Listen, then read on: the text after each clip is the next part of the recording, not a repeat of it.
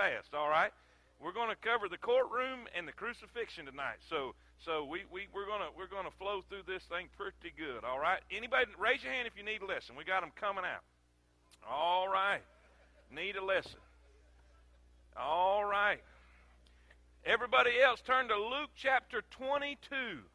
Luke chapter 22. We've been going through the book of Luke since Noah got off the ark, I think. I mean, it's Wednesday night.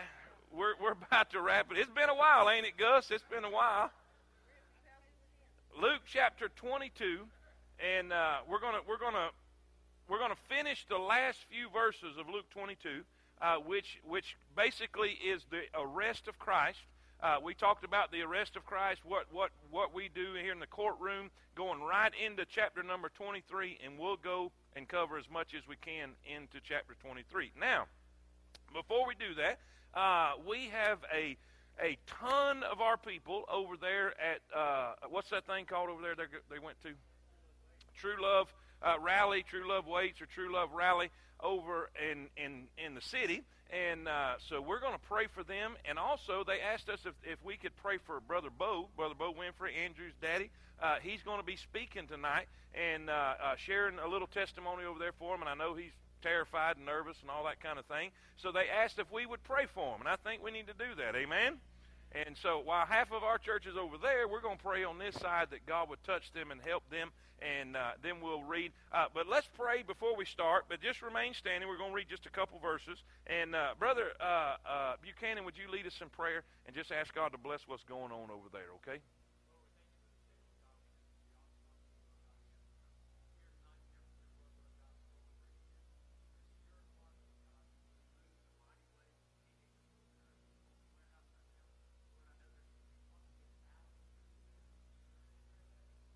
Yes, Jesus.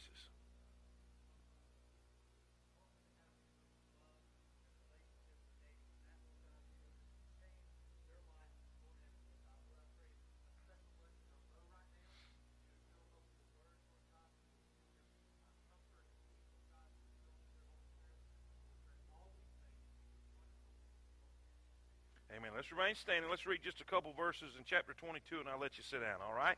We are in verse 63. Luke 22, verse 63. They have come to the garden of Gethsemane. Jesus has prayed in the garden with his disciples. They have come.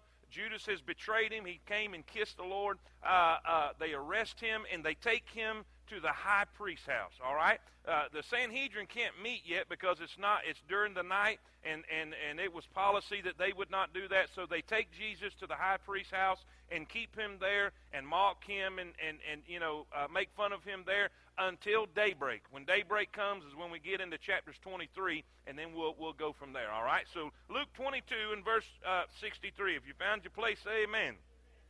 Now this is in the high priest's house, okay? And the men that held Jesus mocked him and smote him. And when they had blindfolded him, they struck him on the face and asked him, saying, Prophesy, who is it that smote thee? And many other things blasphemously they spake they against him. And as soon as it was day, the elders of the people, the chief priests and the scribes came together and led him into the council, saying, Art thou the Christ? Tell us. And he said unto them, If I tell you, ye will not believe. If I also ask you, ye will not answer me, nor let me go. Hereafter shall the Son of Man sit on the right hand of the power of God. Then said they all, Art thou the Son of God? And he said unto them, Ye say that I am. And they said, What need we any further witness? For we ourselves have heard out of his own mouth. You may be seated. Brother Johnny, go. Or Brother Buchanan, if you can, go to my computer. I don't know what I have done with my notes, but I took them out. Never mind. Hang on. Maybe this is them. No, it's not. Go find them.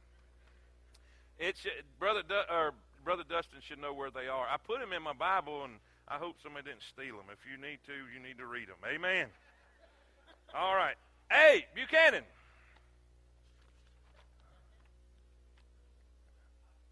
I just wanted to see if you'd do it. Come on back. I found them. All right. No. Yeah, I found them. I got them. They was in the front. All right. All right. I'm really going to have to go to the doctor for this. I'm telling you, this is getting bad. All right. Now, first thing we want to talk about. Basically, We're going to talk about several things, but they're going to be in two categories, all right? Let's go ahead and get serious. Let's get serious. They're going to be in two categories tonight. We're going to talk about the courtroom scene, or the court that they brought him to, and basically that's going to entail three different places. So we're going to talk about the court, and then we're going to talk about the crucifixion itself. And I hope we can get as far as we can on that. It's 4 pages long, and we have an hour, so we got to go quickly. And if I get in a hurry, just bear with me and be patient, and we'll get as much done as we can tonight. All right. Number one, we see the court. First, I want you to write down this. I want you to see the characters that we are dealing with at this court, the characters that we are dealing with at this court. As soon as it became day, they left the high priest's house. They took Jesus. He is still under arrest. They had been mocking him in the early morning hours, waiting for it to get day so the council could come together, the Sanhedrin could come together, and then they could try him.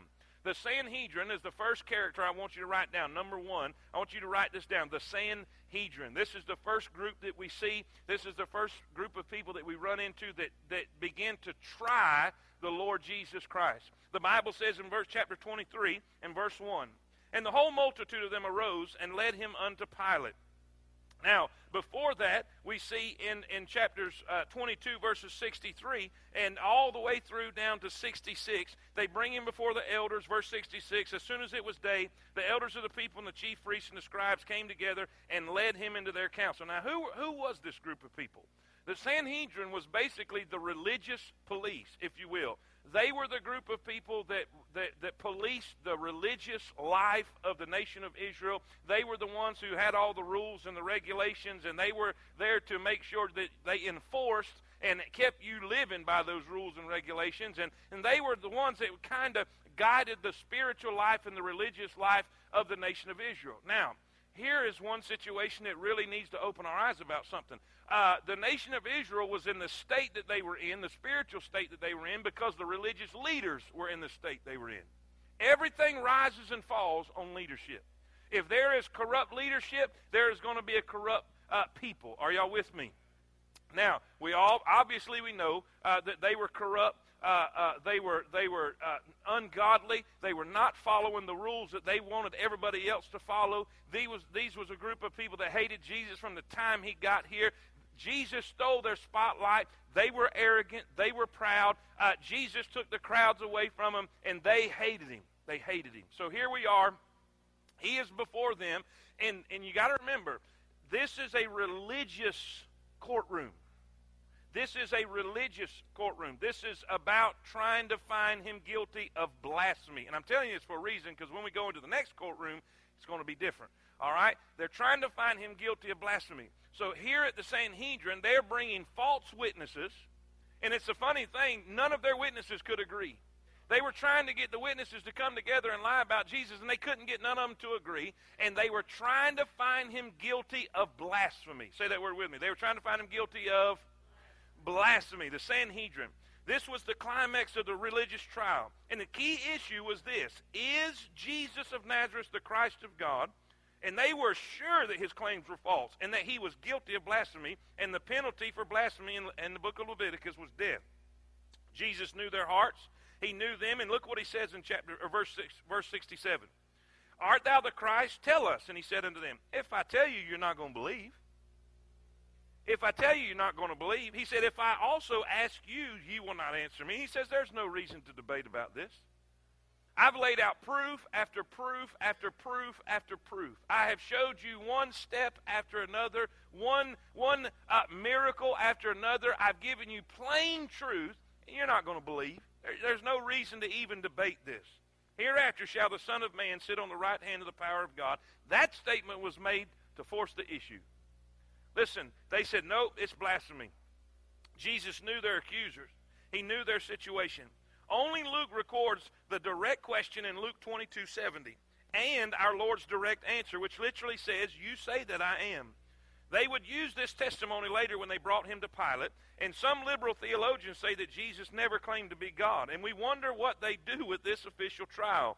The Jewish religious leaders knew what Jesus was talking about, and this is why they condemned him to blasphemy. That's verse 69 is what is in reference to this particular commentary. Hereafter shall the Son of Man sit on the right hand of the power of God. The right hand was the hand of authority. It was the hand of legitimacy, if you will. And he was saying, I am who you say that I am. Amen? And that is what they used against him in the trial. The religious trial was over. They find him guilty. Even though none of the witnesses agreed, even though they had no proof whatsoever, they had no proof that of him doing anything wrong. He was completely innocent. He was completely not guilty. They find him guilty in this mock trial, in this mock court. So they got to do something else.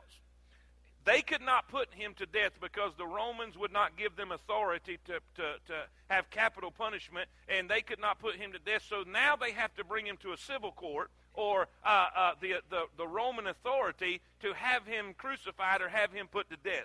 Now, their religious law says to put him to death, but they couldn't do it. They didn't have the authority.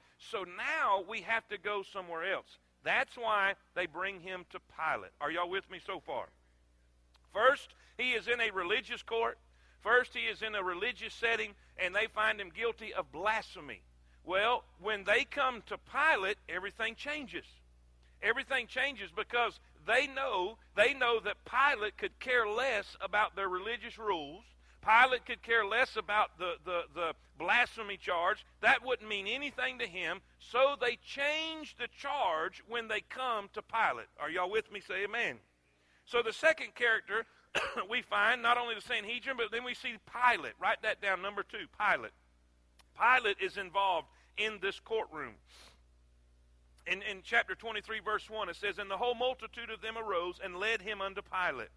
And they began to accuse him, saying, We found this fellow perverting the nation and forbidding to give tribute to Caesar. You see, that wasn't even brought up in the first trial.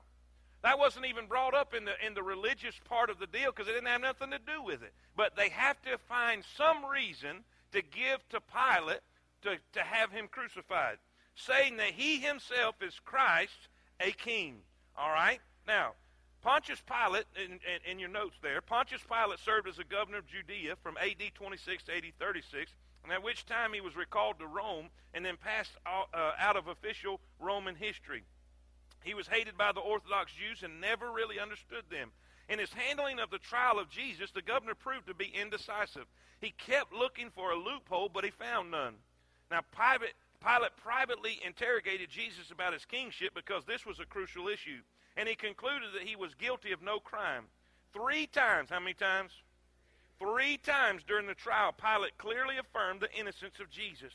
The Jews rejected his verdict and began to accuse Jesus all the more. When they mentioned Galilee, Pilate, the stout politician that he was, immediately saw an opportunity to get Jesus off his hands. He sent him to Herod Antipas, ruler of Galilee, the man who had murdered John the Baptist, who was anxious to see Jesus. So, we go from the garden to the high priest's house, wait for daylight. When daylight gets here, they call the council together, they call the Sanhedrin together, and now they put him before a mock court, a wrong court, a made-up charges against him, and they find him guilty of blasphemy. All right, from there, they take him to Pilate, in the courtroom of Pilate, and they said, you know, he's perverted the nation. He's saying don't pay your taxes, and he's also saying he's king. He's trying to overthrow Caesar. See, he's trying to bring out and make it seem like that he's against the government. Well, now that pricks up the ears of Pilate. So Pilate takes Jesus off privately and says, all right, are you a king? Are you claiming to be king? What's the deal with this kingship stuff? And Jesus answers him the same way. He says, you say that I am. And Pilate hears them talk about that he's a Galilean. Well, automatically he says, my goodness, I'll just send him to Herod. I'll just send him to Herod and get him off my hands. Then I won't have to worry about it because he knows he's innocent. He knows he's innocent. He don't want to have anything to do with him, so he sends him to Herod. Well, Herod, if you are, study your Bible any whatsoever, Herod is the one that had John the Baptist killed. Because John the Baptist said that it's not lawful for you to have your brother's wife. Say amen. He was the one that was preaching hellfire and brimstone, repent for the kingdom of God is at hand. And as a matter of fact, Herod liked John Baptist. not necessarily because he preached truth, because it was a form of entertainment to him. But yet, y'all know the story. His wife hated him, a woman scorned, you know.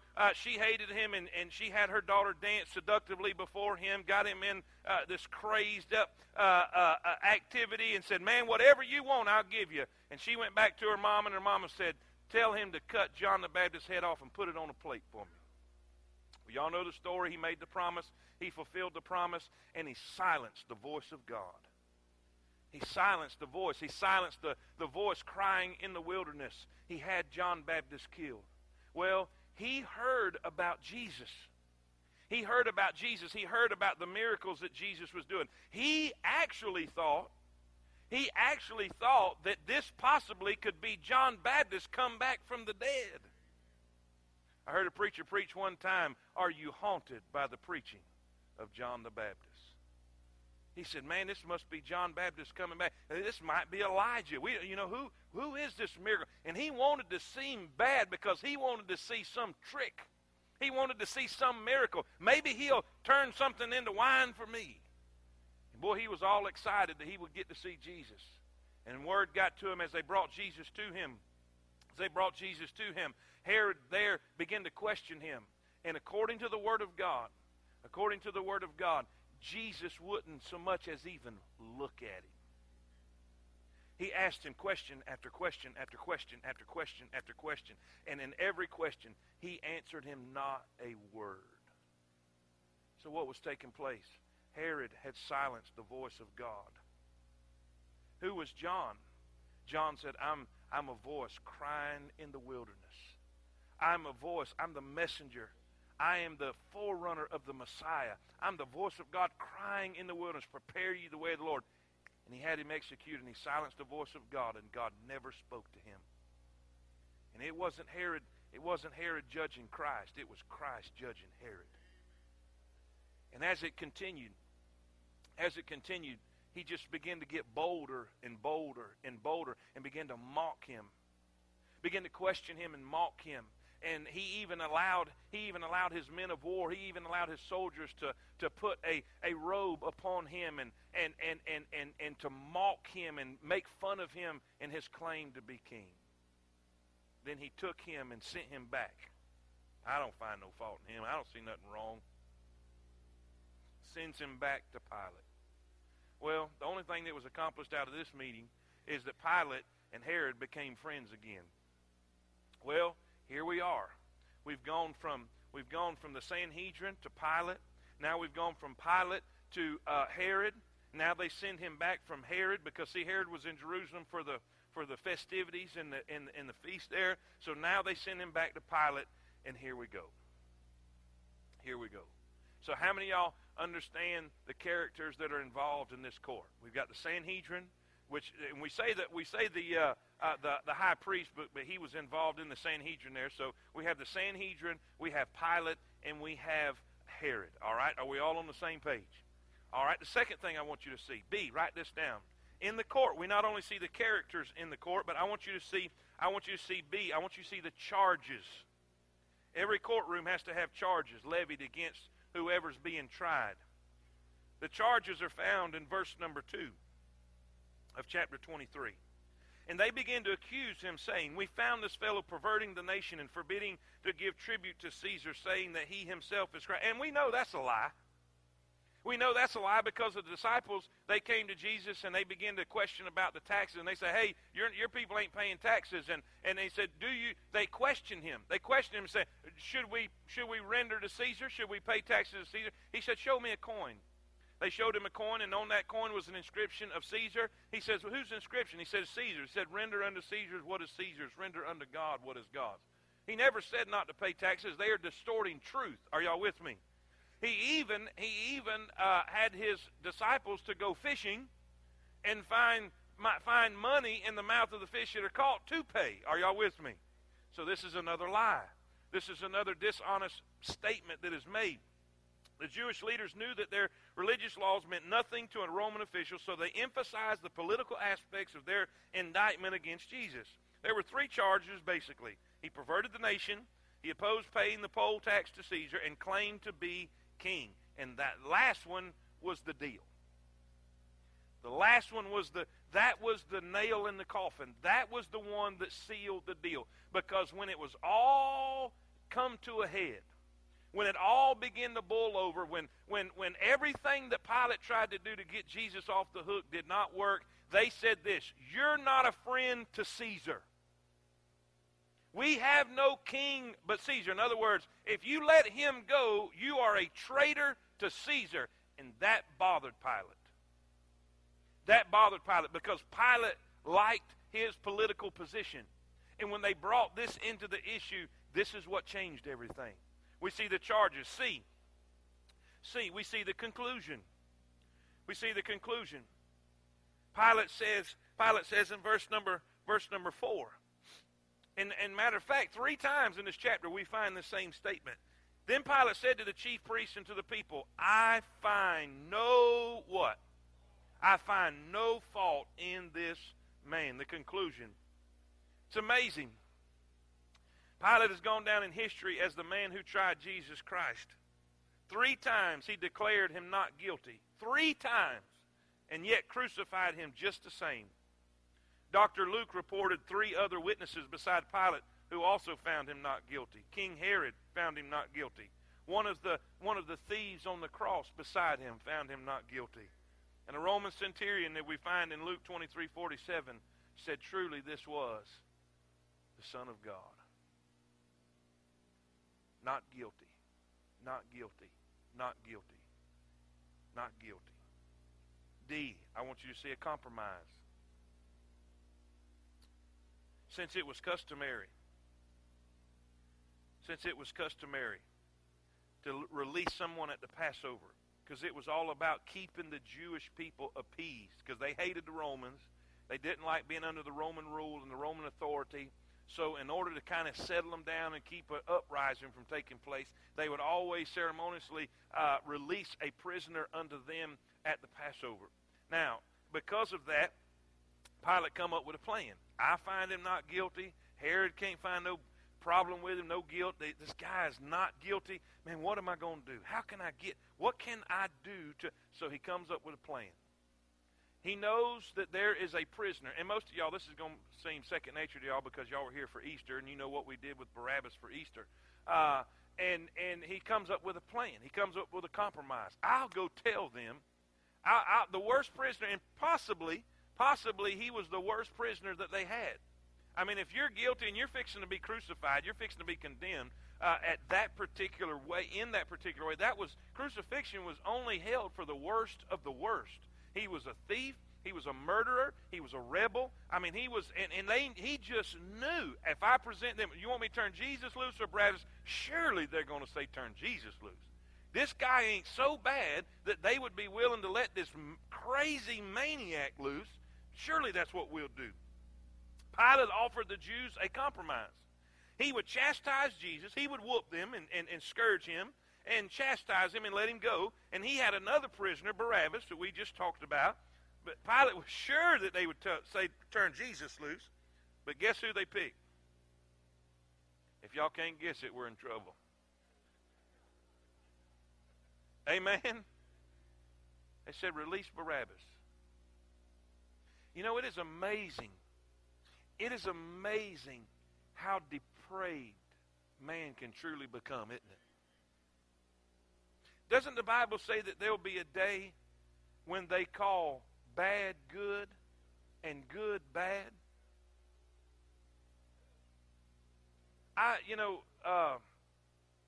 Cameron made a statement about the homosexual agenda and how he felt in his heart how detrimental it is to the foundation of society and culture, and he is being crucified for it.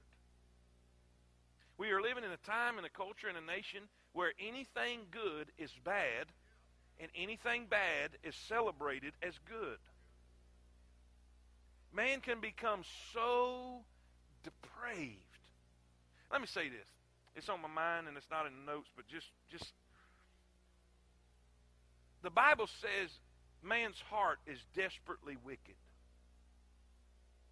You left to yourself, even saved,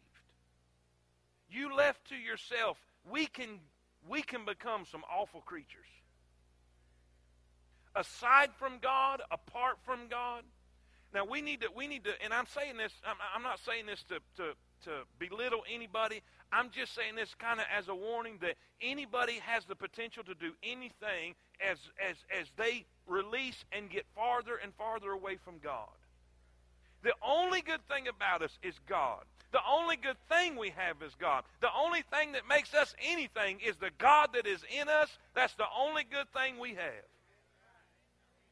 Man is going, and I'm going to prove this, and God's going to prove it. God's going to prove it during the 1,000-year millennial reign. God's going to prove it during the 1,000-year millennial reign. And this might be a little bit heavy for some of y'all, but I'm going to go ahead and say it, and trust me, you'll catch up with us. At the end of the 7-year tribulation, the Bible says that God is going to take Satan. He's going to bound him for 1,000 years. Jesus Christ is going to come literally, physically, realistically on this planet, and he's going to rule this world with a rod of iron. You read in the Old Testament about the day that the lion shall lay down by the lamb and the child shall pick up an adder and an ass. God's going to make this earth as the Garden of Eden. It's going to be great. He is going to control it. He is going to rule it. We're going to have a perfect world ruler, Jesus Christ. There are going to be people born after another, born and born and born. There's going to be, and the Bible says at the end of that period, I always wondered about this, man, reading it until I really studied it and started digging into it. He's going to allow just millions of people to be born during that period of time, during the time of perfect reign and perfect rule. Because in man's mind, we think we're only bad because how we were raised. Or we think that it's because of the atmosphere we're around that causes us to be what we are. And God is proving to man, you're corrupt, no matter what the atmosphere is. And at the end of that 1,000-year reign, at the end of that 1,000-year perfect reign, at the end of the 1,000 years of a perfect environment and atmosphere on this planet, and millions and millions and millions and millions of humans being born in a perfect society, in a perfect rule, in a perfect environment, the Bible says Satan is going to be loose for a season, and he's going to go all over this planet deceiving people and having them to come against God one more time. Read it. It's in your Bible. And God's going to obliterate them. I was wondering, why would he do that? Why would he do that? Why would he cut Satan loose one more time? Why would he even, what's the point of that? Because God is just. God is righteous. God is perfectly holy. And man is not. And he's going to show himself to be true and holy. And man, by his true nature, even though he is raised and grows up and is around a perfect atmosphere, still at the core and at the heart is sinful. And in this situation, I can't help but see the sinfulness of man and the depravity of man. The low state man can become.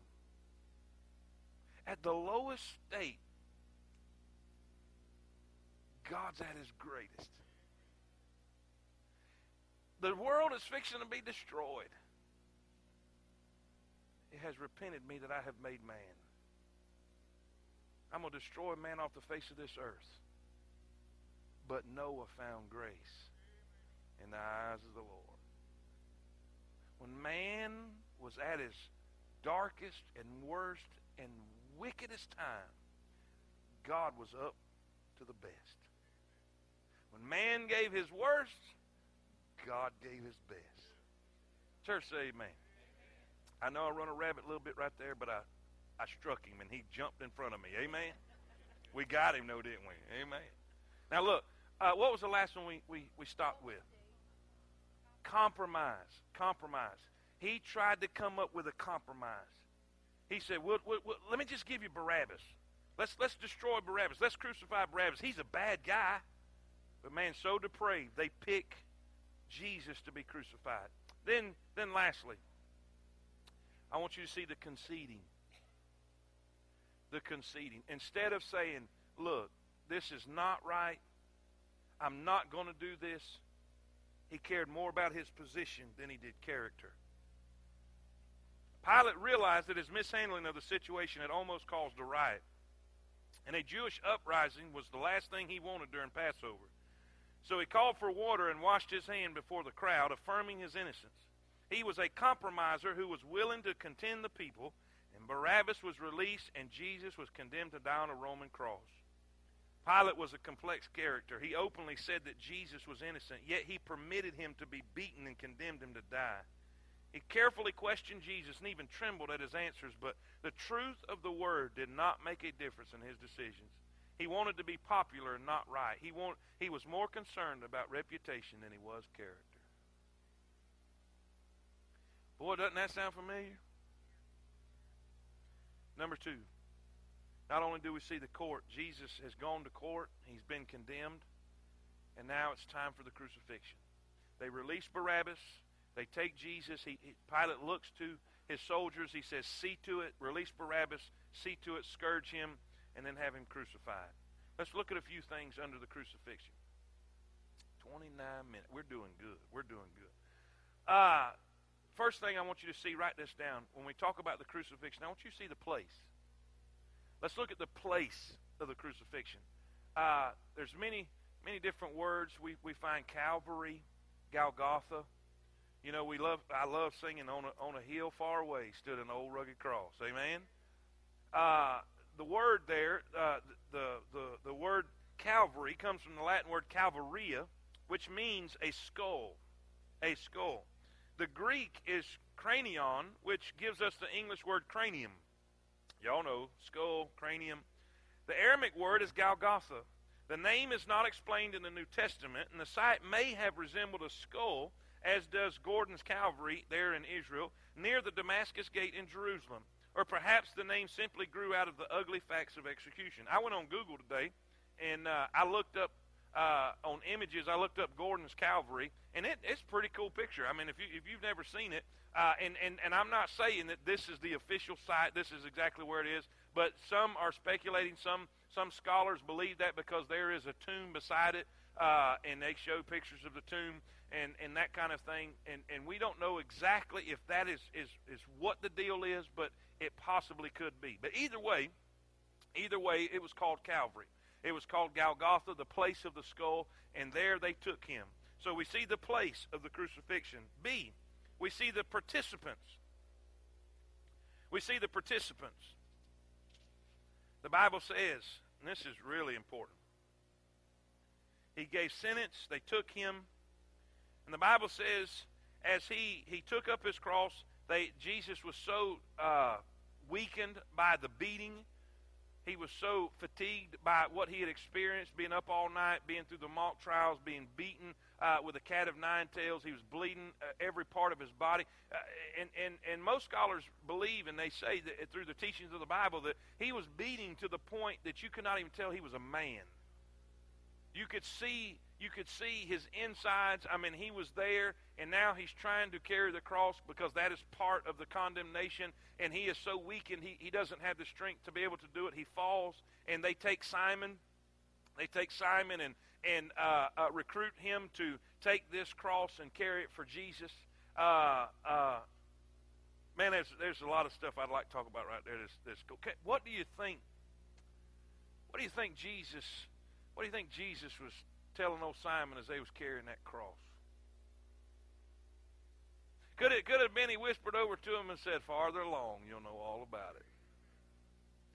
Anyhow, let's get on. I see another rabbit. Amen. Look here, let's see. Let me get back to where I was going. I got carried away All right, verse 27. You found your place. Amen. They're headed to be crucified, and there they followed him a great company of people and of women, which also bewailed. And I was studying today, too, by the way. Nowhere in the Bible does it say Jesus had one woman as an enemy. Nowhere. You can't find it in the Gospels. You can't find it where Jesus had a woman for an enemy. And he always elevated the place of a woman. And you know, society will tell you the Bible berates women and belittles women. Not in the Gospels. Not in Jesus. Amen? There followed him a great company of women who were bewailing, and they were crying. They were lamenting what was going on. They were mourning what was taking place. So not only do we see, what was the last one I gave you? All right, the participants put this. We see mourners crying. Mourners crying, number one. We see the mourners crying. In that crowd was a group of women who openly wept and lamented as they sympathized with Jesus and contemplated the terrible spiritual condition of the nation. Jesus appreciated their sympathy and used it to teach them a most important lesson. While they were weeping over the injustice of one man's death, he was looking ahead and grieving over the terrible destruction of the entire nation and the judgment that was wholly justified. Now let's read what Jesus says. Verse 28. Jesus turned to them and said, "Daughters of Jerusalem, weep not for me. Weep not for me, but weep for yourselves and for your children. For behold, the days are coming," and it was only going to be 40 years. 40 years the Romans were going to come and desecrate and destroy Jerusalem. He said, "For behold, the days are coming in the which they shall say, blessed are the barren and the wombs that never bare and the paps which never gave suck. Then shall they begin to say to the mountains, fall on us, and to the hills, cover us. For if they do these things in a green tree, what shall be done in the dry?" Jesus was telling them. Jesus was trying to get them to understand what's fixing to happen to me is not the worst thing. What's fixing to happen to you, and judgment is going to fall on Jerusalem. Judgment is going to fall on the nation of Israel because of their unbelief. Alas, it would be the women and children who would suffer the most. A fact that is supported by history. The Romans attempted to starve the Jews into submission, and hungry men defended their city, took food from their suffering wives and children, and even killed and ate their own flesh and blood. The nation of Israel was like a green tree during the years when Jesus was on the earth. It was a time of blessing and opportunity when Jesus, they could have received him and believed in him. And it should have been a time of fruitfulness, but the nation rejected him and became a dry tree, fit only for the fire, fit only for judgment. Jesus often would have gathered his people together, but they would not. In condemning him, they only condemned themselves. Here's how we could paraphrase what Jesus was saying. If the Roman authorities do this to one who is innocent, what are they going to do to you who are guilty? When the day of judgment arrives, can there any escape? Can there be any escape for you? Isn't it amazing? Jesus is going to die, but yet he is still ministering to people. I mean, now here's the deal. I know what y'all are thinking, but he's God. But he was man. That's the miracle of the incarnation. He was 100% God, but he was 100% man. In other words, if we took one of you and did everything to you that they did to Jesus, everything you feel, he felt. He was all man, yet he was still ministering. He was still, what a God.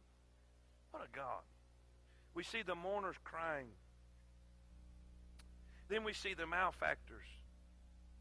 They were choosing. The malefactors are the thieves on the cross beside him, one on one hand and one on the other. Now, you know, think about this a minute. We know there was one thief that repented and one thief that rebelled. True? One thief, Jesus said, today thou shalt be with me in paradise. But do you realize that when they first crucified them, first put them on the cross, do you realize both thieves mocked him? Both of them. It's not recorded in every gospel, but one gospel records that they both railed upon him. But something changed one of them's mind. Could it be, I feel another rabbit. Could it be when they were driving those spikes in his hands and he said, "Father, forgive them"? for they know not what they do. Could it be? What was it? What was it that changed his mind? Could it be the love that he had toward his mother? When he said, John, she's yours now. Mary, what was it? Whatever it was, he said, Lord, we deserve to be here. This man don't. You see, they had to choose. Both of them, Jesus was in between. They both had the same access to God. You know, that teaches me every sinner has the same access to God. They just got to make a choice. And in this choice, one rebelled, one mocked him, said, if you who you say you are, if you are who you say you are, won't you get us down? Obviously, he didn't believe. Obviously. But then we find the other. He says, look, man, we deserve to be here. Me and you are both guilty. What was that? The first step of repentance is admitting guilt. He said, Lord, remember me. 2 words. He didn't know the Romans road. It wasn't written yet. He didn't know anything, but he knew who was on the cross beside him. There was 2 things he did know. He knew who he was, and he knew who Jesus was. And if you ever get a grip on who you really are, and you really understand who he really is, that'll change everything. Remember me, he said, today thou shalt be with me in paradise. Church, say amen. Aren't you? Well, 17 minutes. We're rolling. Amen. Listen, it was prophesied that Jesus would be numbered with the transgressors in Isaiah 53:12. 2 criminals were crucified with Jesus. They were robbers. And not just robbers. The Greek word means one who uses violence to rob openly. In other words, in contrast to the thief who secretly enters a house and steals, these 2 men have been guilty of armed robbery involving murder. These was not good guys. Are y'all with me? We know one mocked him and the other believed and was truly saved. His faith is faith. Amen? Not only do we see mourners there at Calvary, we see malefactors at Calvary. Number 3, we find some ministers at Calvary. We find some ministers at Calvary.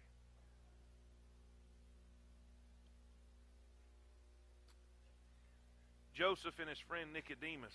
We remember Nicodemus from John chapter number 3, the one who came to Jesus by night.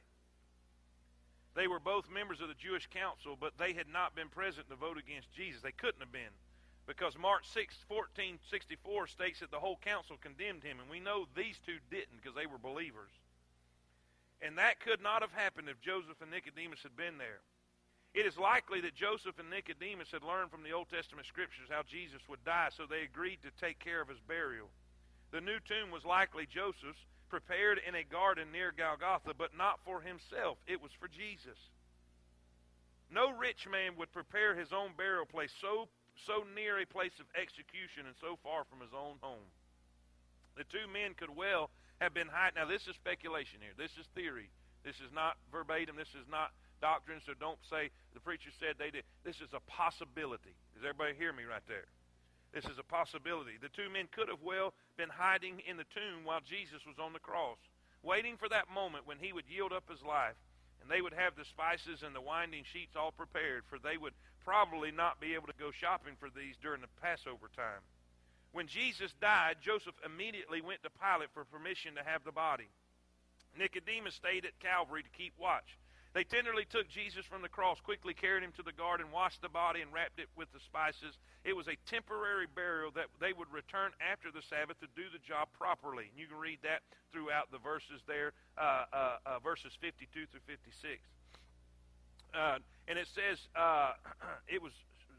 when they laid Jesus in the new tomb, they fulfilled Isaiah 53:9, and they kept the Romans from throwing his body on the garbage dump outside the city. Because, you see, condemned criminals lost their right to proper burial, but God saw that his son's body was buried with dignity and love. Church, say amen. Now, we're going to look at the proclamations on the cross. The proclamations on the cross. What words were said on the cross? And we're kind of backing up a little bit, but as I was alliterating it, this is the way we had to do it. Amen? Because I kind of got carried away and anyhow. The proclamations on the cross. Jesus was on the cross. Jesus was on the cross from 9 a.m. to 3 p.m. From noon to 3 p.m. There was darkness over all the land. So 6 hours on the cross, 3 hours in darkness. Y'all with me? Say amen. 6 hours hanging. And most of the time, a lot of people don't understand. It wasn't a loss of blood that would cause them to die on the cross. It was usually suffocation, because while they're hanging there, they put themselves and position them in such a way that the weight of the body, they would get tired, and then they would fall down, and then the weight of the body would pull on the lungs and the diaphragm, and they couldn't breathe. Well, then they would get as much strength as they could and push themselves up, and then they could breathe again. And that was 6 hours of that process. 6 hours of trying to get enough strength to push yourself up, to take a breath, and then fall back down. Now, that is why they broke their legs. If y'all remember, they said, look, we don't want after sundown, we don't want them on the cross. Hey, let's speed this process up. So Pilate commanded them to go break their legs, because what they would do, they would take a bone axe. They would take a bone axe and go in, and they would break the legs of the people being crucified so they no longer could stand up, and then they would go ahead and suffocate. Well, that was when they were surprised when they come to Jesus, and they marveled that he was already dead. Because no man took his life from him. He gave up the ghost. Amen. Let's look at this a minute. Jesus spoke basically 7 times during these 6 terrible hours. In 2 different places, I want you to see this. Jesus spoke in 2 ways. Jesus spoke in 2 ways. The first way, he spoke as the high priest. He was operating as the high priest. And you'll see it in the terminology. When he said, Father, forgive them, that was as the high priest. As when he said, today thou shalt be with me in paradise, when he forgave the thief on the cross, that was as the high priest. Do y'all see the terminology there? When he looked at the woman and looked at John, and he was making sure and ministering to his mother that he would be leaving behind. He made sure that she was going to be taken care of. He was acting as the high priest. Do y'all see that? Well, after that, we see the time of darkness comes. The time when he must take upon himself the sin of this world, and God bring judgment upon him. And God brought darkness upon the planet. Then he cries out 4 different sayings. Now he is not operating and acting as the high priest. Now he becomes the sacrifice. Now he is the sacrifice that will be killed. Now he is the sacrifice who will give his life for the sin of the people. Now he becomes the Lamb of God, which taketh away the sins of the world. And as the high priest, he said, Father, forgive them. As the high priest, he said, today thou shalt be with me in paradise. As the high priest, he was ministering to his mother. But as the sacrifice, he says, my God, why hast thou forsaken me? Do you hear how his terminology changes? In the beginning, as the high priest, he said, Father, forgive them, for they know not what they do. But when he becomes the sacrifice, he cries out, not my Father, but my God. My God, why hast thou forsaken me? I thirst. It is finished. Now he's fulfilled the Father's will. Now the terminology changes again. Father, into thy hands I commend my spirit. As the high priest, he's ministering. As the sacrifice, he's given his life. All on the cross of Calvary.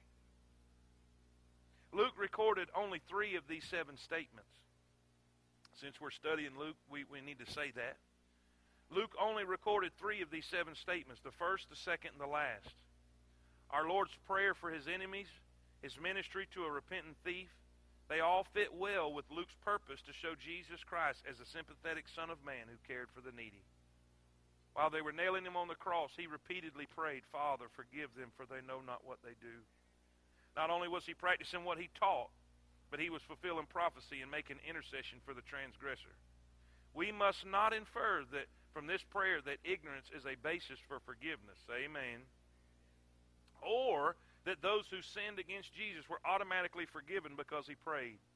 Certainly both the Jews and the Romans were ignorant of the enormity of their sin, but that could not absolve them. The law provided a sacrifice for sins committed ignorantly, but there was no sacrifice for deliberate, presumptuous sin. Our Lord's intercession postponed, God's judgment on the nation for almost 40 years, giving them additional opportunities to be saved.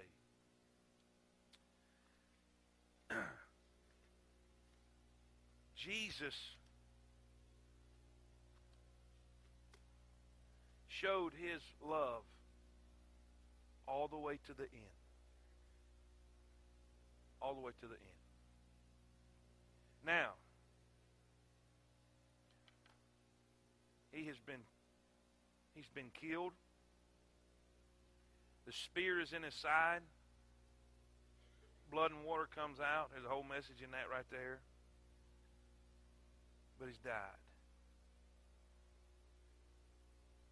His disciples are weeping. The devil's grinning. The people sinning, but it's Friday. Apparently some of y'all have forgotten Easter and you need to go watch the video again. It's Friday. The Sunday's coming. They put him in the tomb and they were weeping. They were wondering. They were afraid. But Sunday's coming. Actually, it's going to get here next Wednesday. Amen?